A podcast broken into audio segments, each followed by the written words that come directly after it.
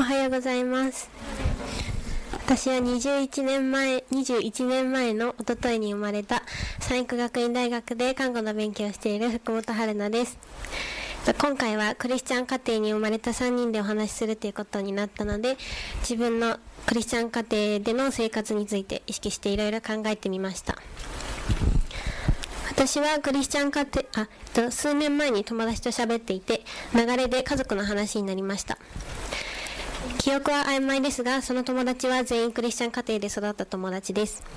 でもみんな悩みはたくさんありました。養護施設にいた経験がある人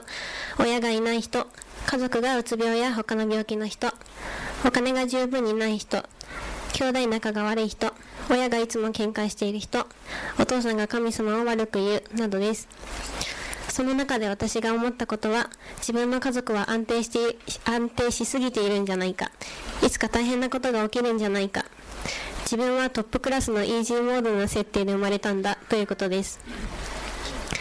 この中にクリスチャンクリスチャンの家庭に生まれたという方はいますか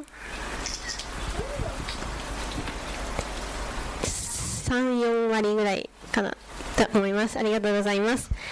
では次は手を挙げなくていいんですけどもと自分がイージーモードで生まれたと思う人はいますか？家庭に何の問題もなく簡単すぎる設定で生まれたんじゃないかと思う人はいますか？えっ、と神様が皆さんをどんな家庭に生まれさせたか少し客観的に考えてみてください。世界だと規模が大きすぎて考えるのが難しかったので日本で生まれる前提で考えてみました。アバウトな数字ですが私が生まれた1990年頃の1999年頃の日本に生まれた人は20人に1人が肩を痩せたい10人に1人が貧困200人に1人が虐待を受けています。さらに、えー、これは1999年じゃないんですけど今は SDA クリスチャンは1万人に1人です。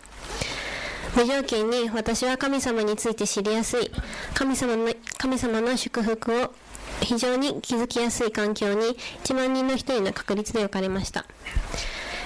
調べきれなかったことも全部合わせて考えると私が両親に愛され経済的余裕があり家族みんな健康で家庭問題に悩むことなくさらに家族で教会に行くことができ当たり前のように神様の話ができる SDA クリスチャン家庭に生まれるという確率はこんなに低いということです。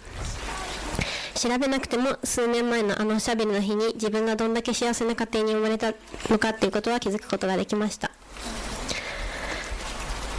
私は自分の家庭が好きです。私はあまりおしゃべりが好きではないと思っていましたがこの冬休みに家に帰ると私は常に喋っていました。母は私のどうでもいい面白かった話とか新しい発見とかをいつも笑いながら全部聞いてくれます。妹と話すと共感の嵐です。他には通用しないような笑いとか世界の謎について妹は一緒に考えてくれます。父は何でもその謎に答えてくれます。また私の気分で始まったゲームナイトも今では弟が一番楽しみにしていて毎日の習慣になっており家族で毎日トランプなどのゲームをしています。何が言いたいかと言いますと私にとって家庭はやっぱり一番自然でいられる場所で自分を出せる場所であるということです。私がまだ小学生で家で住んで家に住んでいる時父は行動を通してイエス様の愛を教えてくれました。ランドセルをなくしたらすぐにお祈りしお祈りして見つけてくれて入院中に寂しいとメールしたらメールでお祈りしてくれました。私の父はいつも神様を中心としていて心が広く人のためにいつも何かをしていて誰に対しても優しくてそして何より私が何をしてもどんなに反抗しても絶対に私のことを大切にしてくれます。100%私のことを嫌いにならないで許してくれるっていうことを知っているので私は一度も父を怖いと思ったことはありません。父を見ていて小学生の時からイエス様はお父さんみたいな人なんだろうなと思っていました。幸せな家庭というものはたくさんあると思うんですけど価値観が一致しているゆえにある心地よさのある家庭というものはそんなに多くはないんじゃないでしょうか。天国に行くことを人生の目的にする人とできる限り楽をして楽しいことをすることを人生の目的にする人それぞれのゴールを持った人が一緒に人生を共にするということはいつかぶつかりや別れの悲しみがあるのではないかなと感じることがあります。最近弟がキリスト教に反抗し始め初めて家庭内で信仰における価値観が一致しないことの違和感を感じました。食事前に家族でお祈りしている時に一人だけ納豆の蓋をバリバリと開けたりしています。中学生らしい反抗ですがやはり気持ちよくはないものです。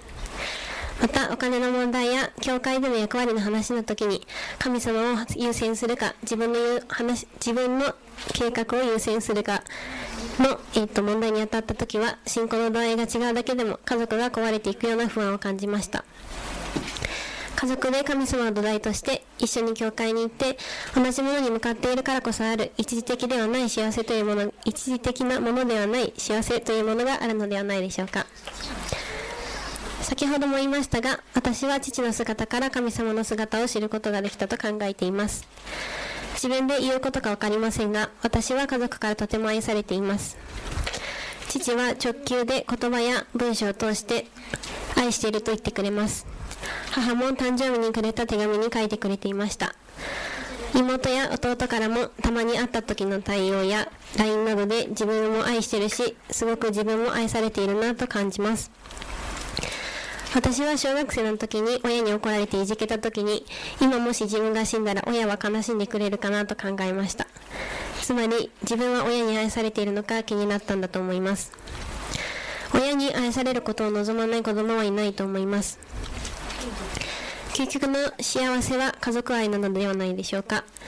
結婚したいという話ばっかりする友達を見ていても愛のある幸せな家庭が究極の幸せだと思っているからそのような話ばっかりをするのかなと思います。私にとって家庭という響きはとてもいいものですがそうでない方もいるのが現実です。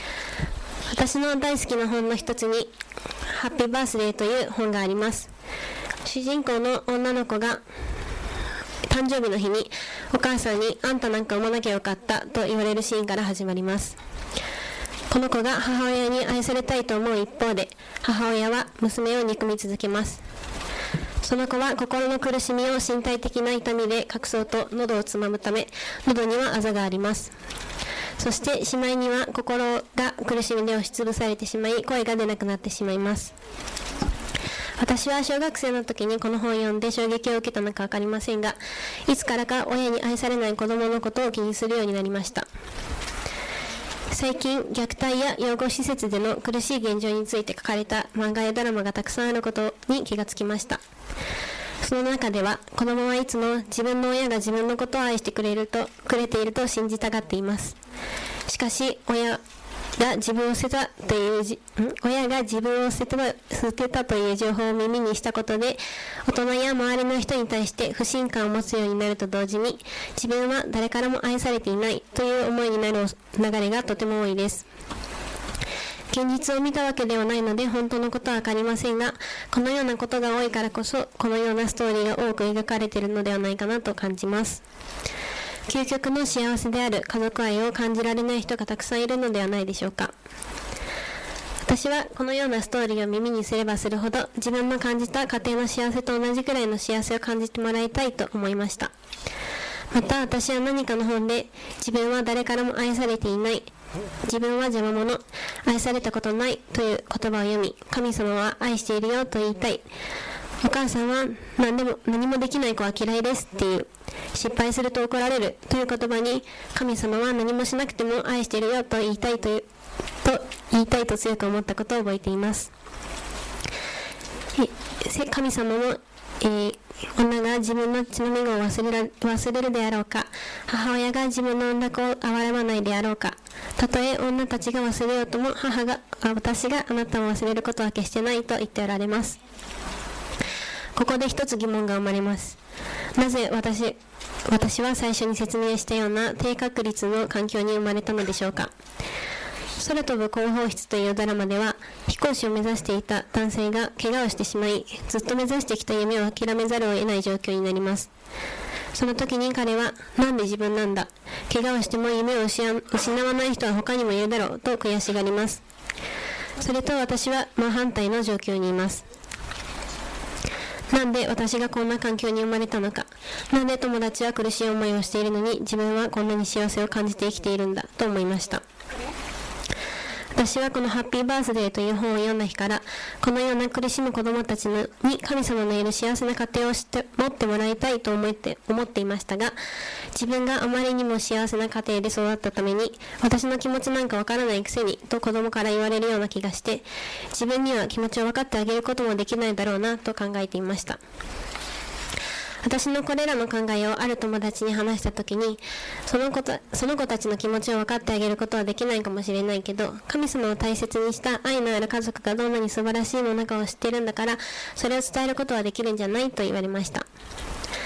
皆さんは友達と自分に与えられたタラントは何だろうと話したことはありますか？音楽ができる人、聖書に詳しい人、純粋で熱心な思いで神様を伝えられる人がたくさんいるのに対し、自分は人前で賛美できるような能力もないし、聖書について語ることもできない。人見知りで話すことが得意ではないので、自分の神様のために使えるタラントは何だろうと考えたことがたくさんあります。しかし、このお話を考えていく中で、自分のタラントはクリスチャン家庭で恵まれた環境で育った経験だということに気がつきました。そして神様は私にこのタラントを生かしていくことを望んだからこそこんな家庭に生まれたんだと気づくことができました。ではこのタラントはどうやって使うことができるのでしょうか。私はもちろん将来家庭を持つことができたらそこでタラントを生かしたいと思っています。しかしそれ以外にも私はいつか愛を知らない子供たちに神様の愛を感じられる生活ができるような働きをしたいと思っています。そして親に愛されなくても家族がいなくても神様からは絶対に愛されているということを伝え知り、えー、たとえ安心できる家がない人でも神様という必ず迎え入れてくれる存在がいるということを伝えたいと思っています。私は今3つのお祈りをしています。1つ目は私の家庭が神様を中心として一致することです。私の家族は最近は学校や仕事など忙しさのために家族で神様と時間を過ごすことが昔に比べて減ってしまいました。私が小学生の時にはご飯前にはみんなで一緒に揃ってお祈りして暗唱聖句を言っていました。金曜日の夜にはサンセット礼拝をして土曜日にはみんなで一緒に車に乗って教会に行っていました。でも今はこれは全部ありません。また家族全員が神様を第一にして一緒に教会に行って一緒にお祈りをして今でも家でも一緒に礼拝できるような家族になることをお祈りしています。私が密かに立てた2020年の目標の一つが家庭礼拝を始めることです。2つ目が神様を中心とした家庭を築くことです。私がもし神様に新しい家庭を与えられたら、誰が見ても神様の素晴らしさを感じられるような神様を中心として一致した家庭を築いていきたいと思っています。3つ目は、クリスチャン家庭を通して間違えました。クリスチャン家庭を通して神様を伝えることです。アドベンチストホームという本にえー、一つの秩序正しいよくしつけられた家庭は与えることのできる全ての説教よりもはるかに多くのことをキリスト教のために語る。彼らの影響は次第に広まっていく。と書いてあります簡単に言うと神様を大事として一致した家庭を築くことは最大の証になりその影響は広まるということです。私は神様に与えられた家庭を通して神様による一致の幸せを学校施設将来の仕事場など周りのコミュニティに広げていくことをお祈りしています。もしかしたらこの中にも家族家庭で辛い思いをした方がいるかもしれません。家なんて帰りたくないと思った思っている人もいるかもしれません。でも私は神様による一致があれば幸せな家庭を築くことは可能だと証言できます。もしそうでなくても神様はたとえ父母が私を捨てても主が主が私を迎えられるでしょうと言っておられます。それに苦しい経験をされている方は私には絶対理解してあげることのできない苦しみを抱えている人の苦しみを理解することができます。さらに神様の愛をしているなら家族愛にも勝る神様の愛があるということを伝えることができます。経験という誰にでも与えられているタラントを生かして自分には何ができるかを考えていけたらと思っています